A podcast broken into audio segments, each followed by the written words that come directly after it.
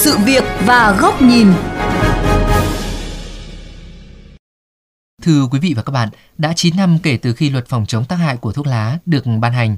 Cùng với luật, có tới 9 văn bản quy phạm pháp luật về phòng chống tác hại của thuốc lá để hướng dẫn thực hiện.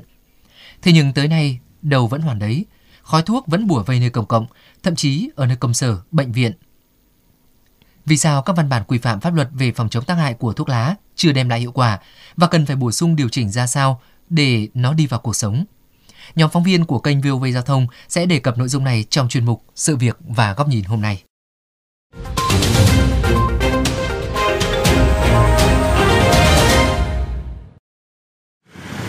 Thưa quý vị, có mặt tại khu vực Hồ Hoàn Kiếm, Hà Nội, chúng tôi dễ dàng bắt gặp hình ảnh người hút thuốc, cả thuốc lá điếu lẫn thuốc lá điện tử. Từ người trung tuổi đến trẻ tuổi, vô tư phì phèo điếu thuốc, mặc kệ những người xung quanh phải bịt mũi đi nhanh qua. Điều đáng nói là không chỉ tại đây mà nhiều địa điểm công cộng khác, khói thuốc vẫn xuất hiện bất chấp những quy định của pháp luật.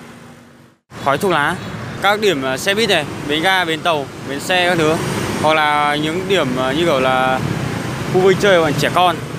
Khu công viên của bệnh viện thì có nhưng mà thấy ít hơn, người ta đã bị ốm rồi mà còn ờ, ngửi thêm mùi thuốc lá rất khó chịu. Bị xử phạt chỉ là cảnh cáo cho có lệ, ờ, nếu mà xử lý hành chính ấy thì là phải làm thật, nhìn thấy là phải xử luôn thì là người cái người hút thuốc người ta, người, người ta mới sợ. Như vậy, vi phạm liên quan đến thuốc lá nơi công cộng đang rất phổ biến. Ngay cả những địa điểm theo quy định tại Điều 11 của Luật Phòng chống tác hại của thuốc lá. Bên cạnh đó là việc bán thuốc lá cho người sử dụng khá dễ dàng. Một người bán lẻ thuốc lá ở vỉa hè Hà Nội cho biết, lượng người mua vẫn đều đặn, có phần còn nhỉnh hơn so với trước đây. Ừ, ờ, mình thấy thì uh, nghị định ban hành ra thì chỉ gọi là hình thức thôi, không ảnh hưởng gì nhiều lắm. À, người uh, mua thuốc thì vẫn mua thuốc. À, một ngày à, mình bán nhiều thì cũng được ba bốn cây. Có người trẻ, người già, nói chung là nhiều nhiều lứa tuổi họ mua lắm. Luật phòng chống tác hại thuốc lá có hiệu lực kể từ ngày 1 tháng 5 năm 2013 là bước tiến đáng ghi nhận trong công tác phòng chống tác hại của thuốc lá. Tuy nhiên, sau 9 năm đi vào cuộc sống, việc triển khai luật phải đối mặt với nhiều khó khăn, trong khi các hãng sản xuất và phân phối thuốc lá tìm mọi cách để quảng cáo sản phẩm tới người tiêu dùng. Vì thế, giáo sư Lê Vũ Anh, Chủ tịch Hội Y tế Công cộng cho rằng đã đến lúc chúng ta cần đặt ra câu hỏi vì sao có quy định đầy đủ mà việc hút thuốc tại những nơi công cộng vẫn diễn ra phổ biến. Bây giờ mình phải đặt câu hỏi là tại sao mình tăng lên người ta vẫn không giảm thuốc lá? Dẫn đến cái phát hiện ngay lập tức ai là người đi phạt? Một trong những cái quan trọng của luật thực thi là phạt. Vi phạm lại chế tài phạt nặng hơn. Mình không có cái đấy thì làm sao mà mình nhấn mạnh cái tầm quan trọng của pháp luật được? Đề cập giải pháp thực hiện có hiệu quả luật phòng chống tác hại của thuốc lá, ông Nguyễn Mai Bộ, Ủy viên Thường trực Ủy ban Quốc phòng An ninh của Quốc hội, dẫn kinh nghiệm quản lý tại một số nước là mỗi người chỉ được mua tối đa 2 cây thuốc lá, kể cả ở sân bay, trong khi tại Việt Nam mua bao nhiêu cũng có. Vì thế theo ông Bộ, cần những điều chỉnh để việc thực thi luật trúng đích. Ở các nước thì chúng tôi được biết, thứ nhất là họ quản lý nguồn cung, thứ hai là họ quản lý theo hướng đẩy cái giá của bao thuốc lá lên rất cao. Cho nên cái người bị đánh chính là cái người tiêu thụ, đánh vào chính túi tiền của họ thì hiệu quả nó rất cao. Nhưng chúng ta chưa đánh đúng cái điểm mà chúng ta cần tấn công. Dẫn ví dụ cụ thể về dự thảo nghị định kinh doanh thuốc lá do Bộ Công Thương đang soạn thảo, Tiến sĩ Trần Tuấn, Giám đốc Trung tâm Nghiên cứu và Đào tạo Phát triển Cộng đồng cho rằng các văn bản hướng dẫn thực hiện luật phòng chống tác hại của thuốc lá hầu như không hề nhắc đến quan điểm lấy mục tiêu bảo vệ sức khỏe làm trọng. Trong khi ngành công nghiệp thuốc lá có mâu thuẫn lợi ích với sức khỏe cộng đồng, thì những văn bản pháp lý hướng dẫn luật phòng chống tác hại của thuốc lá chưa cho thấy điều đó. Trên thế giới cũng trong nước, luật phòng chống tác hại thuốc lá đưa ra cũng như công ước quốc tế về phòng chống tác hại thuốc lá đều quy định là về nguyên tắc nhà nước không được khuyến khích cho việc mở rộng sản xuất kinh doanh thuốc lá thì phải chăng là cái nghị định này lại đi theo cái hướng thúc đẩy làm dễ dàng thuận tiện hơn trong ngành công nghiệp thuốc lá Thực tế là dù đã hiện thực hóa thành luật, nhưng để triển khai được luật trong đời sống vẫn còn nhiều hạn chế. Bác sĩ luật gia Trịnh Thị Lê Trâm, trưởng ban tư vấn và phản biện xã hội, Tổng hội Y học Việt Nam cho rằng giải pháp tối ưu là cần truyền thông để người dân nâng cao ý thức về tác hại của thuốc lá cũng như các nội dung của luật phòng chống tác hại của thuốc lá. Mặt khác, các đơn vị thanh tra, kiểm tra chuyên trách phải đảm bảo việc xử phạt diễn ra triệt để kịp thời. Thứ nhất là phải tăng cường công tác truyền thông để người dân ta hiểu được cái tác hại và cái trách nhiệm thực hiện. Cái thứ hai là tăng cường kiểm tra và thanh tra để không mua thuốc được dễ dàng như hiện nay. Sẽ thấy là nhà nước làm nghiêm và khi bị vi phạm phạt như vậy thì người ta sẽ có trách nhiệm thực hiện tốt hơn.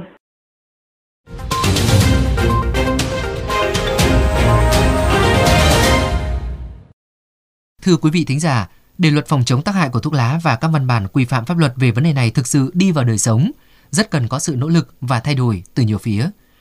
Trong đó, cần ưu tiên hoàn thiện về nội dung, quy định nhằm phát huy triệt để vai trò và giá trị pháp lý của luật. Dưới góc nhìn của VOV Giao thông, nội dung và cơ chế thực thi quy định này phải rõ ràng, triệt để, không mơ hồ như khói thuốc thì mới mong có hiệu quả. 9 năm, gần bằng tuổi thọ trung bình của một bộ luật ở Việt Nam đối với luật mới ban hành, không kể các luật sửa đổi bổ sung, nhưng luật phòng chống tác hại của thuốc lá vẫn chưa thực sự đi vào cuộc sống, dù số văn bản hướng dẫn thực thi cứ trung bình mỗi năm một văn bản. Nếu so sánh với luật phòng chống tác hại của rượu bia, sẽ thấy có một sự khác biệt không hề nhỏ. Được Quốc hội khóa 14 thông qua vào giữa năm 2019, chính thức có hiệu lực vào đầu năm 2020, luật phòng chống tác hại của rượu bia song hành với những chế tài mạnh của Nghị định 100 ngay từ những bước đầu tiên, từ đó tạo thành bàn tay thép mạnh mẽ đẩy lùi vi phạm nồng độ cồn ở người tham gia giao thông. Không chỉ người lái xe sợ bị phạt, mà thủ trưởng các cơ quan đơn vị cũng rất ngại bị bêu danh nếu để cấp dưới vi phạm.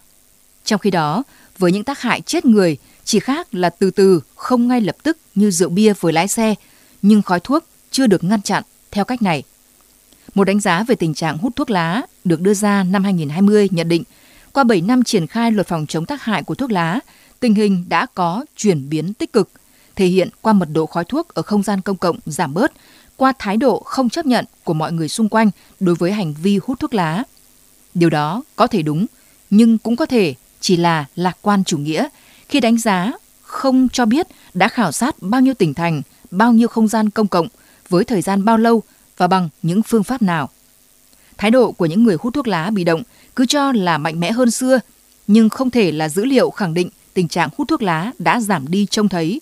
Số liệu về tổng mức tiêu thụ thuốc lá lại càng khó phản ánh đúng tình hình, khi mà thị phần thuốc lá lậu có những tỉnh thành lên tới hơn 50%, cùng rất nhiều dạng thuốc lá mới ồ ạt xuất hiện. Từ những bước xài đầy dứt khoát của luật phòng chống tác hại của rượu bia trong lĩnh vực giao thông, soi chiếu trở lại luật phòng chống tác hại của thuốc lá, có thể thấy rõ vấn đề đang nằm ở quy định mới chỉ dừng lại ở mức độ truyền thông vận động. Luật đã ban hành, nhưng các văn bản dưới luật chưa đủ tạo ra công cụ để nạn nhân của khói thuốc lên tiếng trước chất độc chết người đang hàng ngày bủa vây họ. Cũng chưa thấy thủ trưởng nào phải chịu trách nhiệm khi để xảy ra tình trạng hút thuốc lá sai quy định trong các không gian mà họ quản lý. Lại càng chưa thấy cá nhân nào bị xử lý vì hành vi hút thuốc lá ở nơi bị cấm, mặc dù mức phạt hút một điếu thuốc bằng giá trị cả một cây thuốc cũng không phải là nhẹ. Và khi hút hay không hút, ngăn hay không ngăn vẫn phụ thuộc chủ yếu vào sự tự ý thức, tự điều chỉnh của các chủ thể liên quan, thì phản ứng của nạn nhân cũng chỉ là tiếng nói yếu ớt, lọt thòm giữa khói thuốc mịt mùng. Để rượu bia không còn là hiểm họa với giao thông, thực tế đã chứng minh rằng không thể trông chờ vào sự lên tiếng của những người có nguy cơ là nạn nhân, cũng không thể đợi kết quả thuyết phục của cha mẹ, vợ chồng, con cái, bởi quá trình đó quá dài, trong khi tính mạng con người và an toàn của cộng đồng không thể bị tàn phá thêm. Với khói thuốc, điều đó cũng tương tự. Vậy nên, 9 năm, 9 văn bản hay nhiều hơn thế nữa, mọi thứ vẫn sẽ dậm chân nếu quy định chỉ hướng đến mục đích kêu gọi tự thức tỉnh. Mà muốn có hướng đi, cách đi phù hợp để tới đích, thì điều trước tiên là cần biết mình thực sự đang ở đâu. Chừng nào các đánh giá tổng kết công tác phòng chống tác hại của thuốc lá vẫn ghi nhận chuyển biến tích cực một cách cảm quan, thì e rằng các giải pháp thực thi sẽ vẫn mơ hồ như làn khói thuốc.